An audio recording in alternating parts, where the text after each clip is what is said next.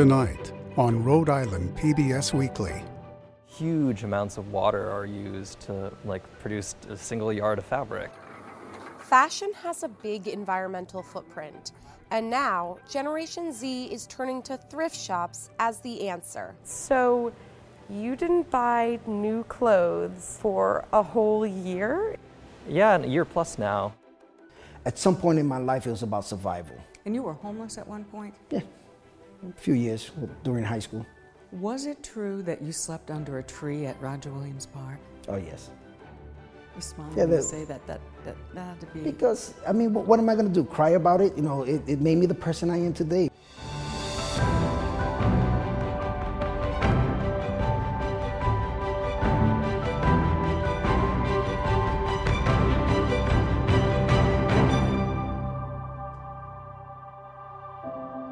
Good evening. Welcome to Rhode Island PBS Weekly. I'm Pamela Watts. And I'm David Wright.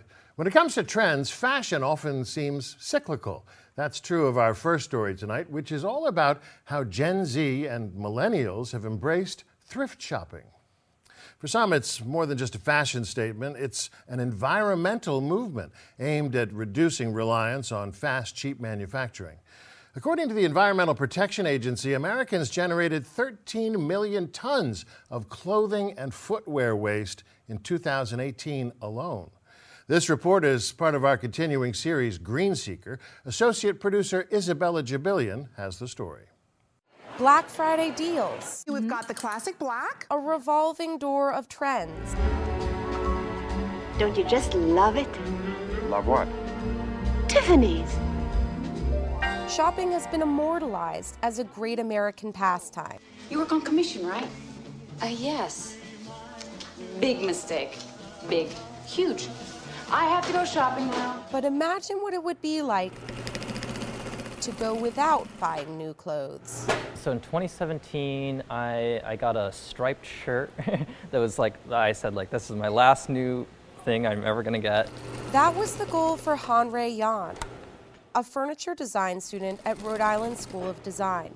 He went nearly two years without buying a single new item of clothing. What did you do instead? One, like buying used, so going through thrift stores, finding things, and if you also, like, one, not like consuming clothes in the same way, so like not being like, oh, like thinking like this would be so much fun to buy, but more being like, oh, uh, I need a pair of pants. It's more based on like need rather than want, so buying less and getting less.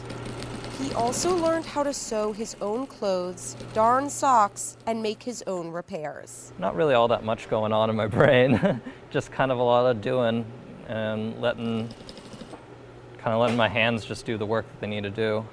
I'm a woodworker, and so like a lot of my work clothes, like my laps are kind of like a bench, and so I tend to wear out this area pretty fast. So putting in panels here and to repair that. So pants, I think you can see in the pocket here, like originally there's no bottom in the pocket. so- Yan says his new approach to shopping began when he saw how clothes were made and how it affects the environment. huge amounts of water are used to like produce a single yard of fabric or especially in dyes and processing and agriculture too like cotton is a pretty like water hungry plant And he says not too many people know that polyester comes from drilling oil and synthetics shed. fabrics make fuzz it's the lint that comes out in your dryer and from synthetic fabrics that's microplastics One study found that a polyester garment can cast off more than 1,900 fibers in a single wash, which make their way through sewers and into waterways. It's a huge source of microplastics in the ocean is synthetic fabrics, which is having a huge effect on ecosystems. And Yan really reached a tipping point after seeing reports about the destructive impacts of making fast, cheap clothes. There has been another horrific incident at a garment factory in Bangladesh. An eight story building collapsed today, killing at least 145 people. It was pure chaos. During morning rush hour, it simply collapsed. In Bangladesh, environmental and labor laws are frequently ignored in the $1 billion export leather industry. Wastewater with harmful chemicals is dumped into neighborhood streams. This water is actually dyed blue because of the process. And workers process skins without protective gear, exposing them to known cancer causing agents like chromium. And child workers are frequently seen operating heavy machinery. Fast fashion also causes problems long after it's used. Adam Minter is a journalist and expert on the global recycling industry. I mean, one of the things that's happened over the last 25 years, really, is that garments have become more difficult to recycle. You have manufacturers of textiles and apparel um, creating what are called poly blends. So, cotton and polyester blended together. You know, that's a problem if you're a clothing recycler because uh, uh, cotton has properties, polyester has properties, and once you mix them, it's very, very difficult to separate them. And that's where you start seeing large amounts of textile waste. And Yan isn't the only one opting out of this process. Thrifting is um, is a huge trend right now in the global apparel industry, and it's not just thrifting at thrift stores, of course, but it's also thrifting online because of the development of you know of apps, um, the Poshmarks, the ThredUps, um, you know various other apps, eBay. Um, people are able to post for sale their old garments straight out of their closet um, and and they're purchased that way. When something and we love it, we'll wear it a couple times and then we'll sell it. 24-year-old Jacqueline Jutras and 27-year-old Olivia Garretts use Depop, a resale app that's a favorite among Gen Z. A lot of people selling clothing online starts with like the closet clean out. Like mm-hmm. for sure that's where Definitely. it starts. And like you give a bag of your clothes to your friends to go through, but then like as you get older, you start to have like these pieces that maybe you don't wear anymore, but are actually like worth something. You can put a towel over it and then just iron it quick quick. Jutras recently made her 700th sale on the platform. I know people who will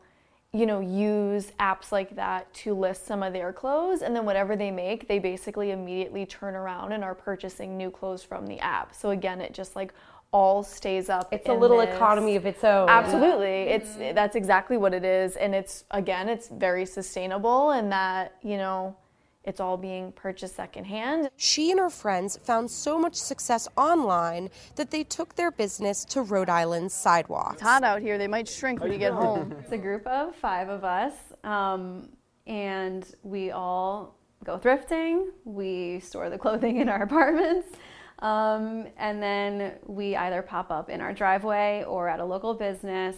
Um, we bring all of our racks, all of our own hangers, tables, everything. Um, everything is tagged.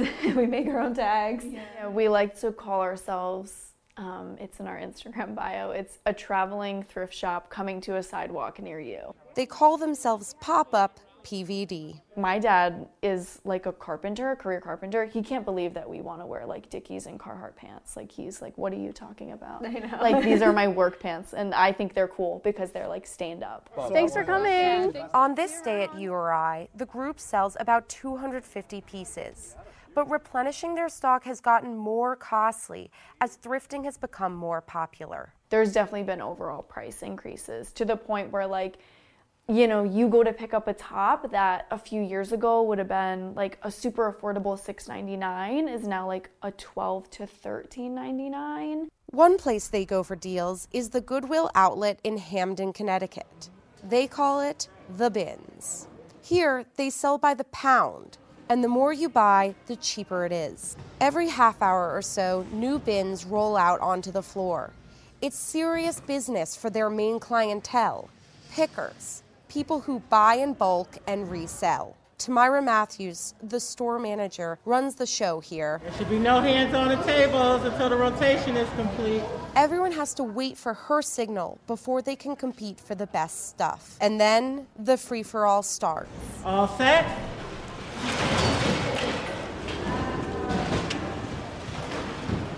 Some pickers specialize in denim, others vintage t shirts. Some supply local thrift shops, others spend months of the year here in Hamden, stocking up before traveling internationally to sell their finds.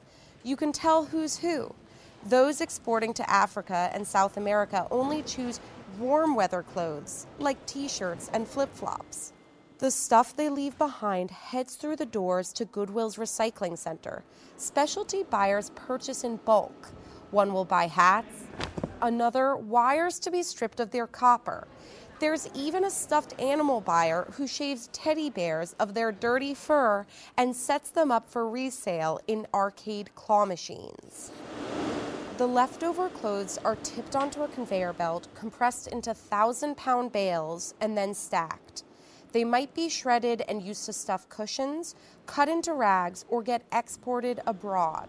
It's just a small slice of a global secondhand market, one that Adam Minter says young Americans are increasingly participating in. There's no question there's a generational shift, and, and there's all kinds of consumer survey data showing that younger consumers, uh, Gen Z, uh, starting with Gen Z primarily, are open to this idea of use and reuse. That's a big change from the stigma of the past. My grandmother, uh, uh, you know, was a depression baby. Um, she would shop at Goodwill, even when she had enough in her pocket. Um, but you know, when I would tell people as I was growing up, I was going to Goodwill with my grandmother, you could sort of see the side eyes glance. That's a place where poor people shop. Poor people go to the thrift shop. Is this newfound interest or recent uptick in thrifting, is it actually making a dent at all in terms of consumption of new things in America? I don't think that it is making much of a dent in the consumption of new things. What people want when they go shopping um, is they want to see that there's, you know, 10 of that blue blouse in various sizes that I can try on. Um, it's fun to go to the thrift shop and uh, see only one, and maybe you get lucky and it fits you. But you know, it's not what most people ultimately are looking for. But thrift stores aren't the only option anymore. Minter says big brands like Patagonia and superstores like Walmart have begun offering secondhand options on their websites. This is part of, you know, a massive consumer shift um, that's not necessarily going to happen overnight, but I do think we are seeing a, a change where you are going to have secondhand used clothing as a bigger part of the overall apparel retail chain. And I can imagine then that incentivizes manufacturers or brands to make things that are made to last because they can profit from it lasting longer.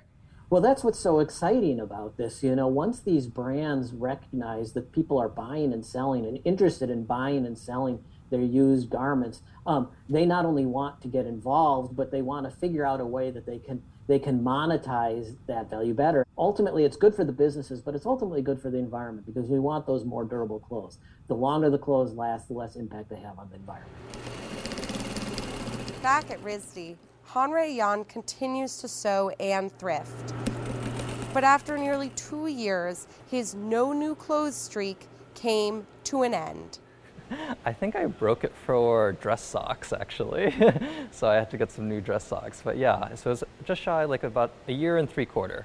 And socks weren't the only challenge. Underwear, I that was one of the things that did end the buying new clothes thing is getting new underwear. I did ex- a couple experiments with buying old t-shirts and sewing new underwear, but I never quite got the hand of it and like so underwear, especially with things like elastic, which is really tricky to sew right for me. And I think I just need a little more time and practice.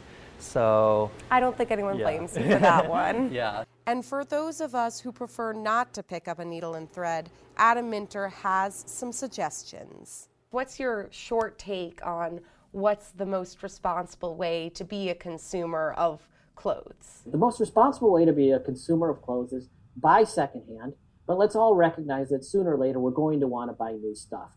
Don't feel bad about that. But when you buy new stuff, buy quality stuff that in your mind uh, can be handed down to someone else's kid or uh, donated to the Goodwill or sold on eBay. Buy durability stuff that can be reused that can feed that secondhand economy. A little dirty in some spots, but I think I may have just darned one of these sleeves. It's a concept that Yan is trying to warm up to. So I'm definitely not so strict anymore. Every once in a while, if I need something and I can't make it or don't have the time to make it and can't find it and fit it and repair it, then I'll go and get something new. So it's kind of like getting something new is the last resort if all my other things don't work out. Pop Up PVD is holding an event July 16th on Ives Street in Fox Point.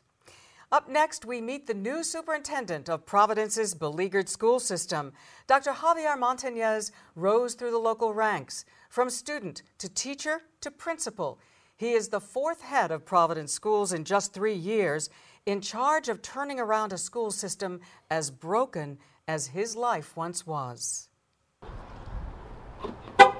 This is where it all started. It's so uh, surreal. I remember coming in the first day I came in, I had 26 students looking up at you. Good morning. There's nothing in the world that gives you satisfaction when that light turns on for a child and they get it. Nearly three decades ago, Dr. Javier Montañez started his career as a second grade bilingual teacher here at the Spaziano Elementary School. Now he's gone to the head of the class as new superintendent of Providence Schools. He was appointed in April after the last superintendent resigned amid scandal in his administration. The Providence Public Schools have a new interim superintendent following the resignation of former superintendent Harrison Peters. Peters was pushed out amid controversy over a hiring decision he made. Now, state leaders have announced Dr. Javier Montañez will lead the district temporarily. ¿Está bien? ¿Cómo está? ¿Cómo está? Aquí, aquí. Montañez has begun his tenure by visiting at least two of the 40 schools in his district every day. Every student that I've known that have gone through this class has done fantastic in school. You know why? She cares. This is a friendship, a long time in the making friendship. So you're a hands on administrator. If I expect you to do a job, I should be able to do it as well. If I expect you to uh, work with students, I should be able to walk into a classroom and work with students. If I expect you to run a building, I should go into the building and see how the building is running, give you feedback, and then help help the individuals grow. I mean, it's a team. Every time I go to a different school, I meet with principals, I stop by and speak with teachers, I speak with students. I was just at one school where a parent says, "This is the first time I see a superintendent in the building, visiting the building." Why is that the exception when it should be the norm? This is how you can actually get feedback and you can coach individuals, and then the students get to see that they're so important that you're going into their classroom to see what they're learning, and you actually sit down and learn with the students. His enthusiasm for educating students is obvious. However, the assignment is enormous, turning around the most challenged school district in Rhode Island. Why would you want to take on this job? Why not? This is my back. This is my background. This is this is my backyard. So if I'm going to give my all, I'm going to give it all for my community, our kids. I've been here. Providence gave me the opportunity to become the person that I am today. This is actually teaching you a lesson, life lesson. Life for Montañez wasn't always easy. He didn't like school as a youngster because he suffered from undiagnosed dyslexia. It made participating in class painful. I was trying to read, but I really didn't know how to, so I was thinking, looking at the pictures and make my own story. They were all laughing at me.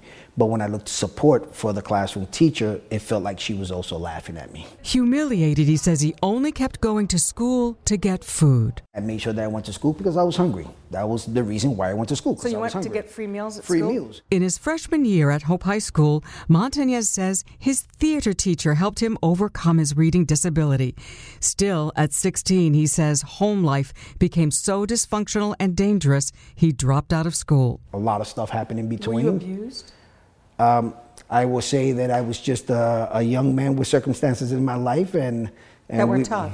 That were tough because it wasn't about school. It was at that, at some point in my life, it was about survival. And you were homeless at one point? Yeah, a few years well, during high school.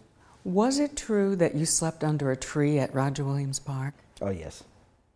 You smile Yeah, when you that- say that. That that that had to be. Because I mean, what, what am I going to do? Cry about it? You know, it, it made me the person I am today. It made me appreciate the small things in life. Montañez says back then, his turning point came as he was starting his own family. That's when he decided to go back to school, earning his GED, bachelor's degree, master's, and PhD. What was it inside of you that changed, that made you take the path that you did through education? At the end of the day, I tell individuals it's choices. There's no guarantee when you make the right choice that there won't be any bumps in the road, but you're giving yourself a better opportunity. And that opportunity has taken Montañez from Providence school student to teacher, principal, and now superintendent. After a year of uncertainty, we now know that Dr. Javier Montañez will stay on as Providence superintendent. Before being appointed, Montañez had been acting superintendent.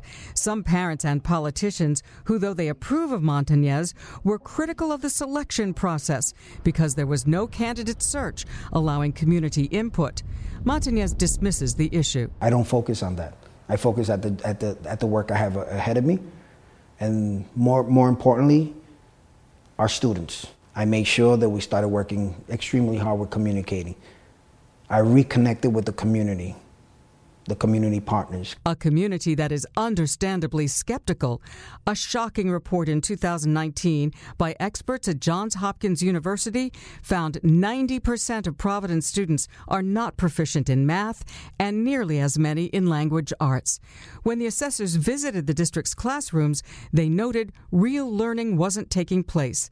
The state stepped in and took over that same year. I don't see it as a state takeover.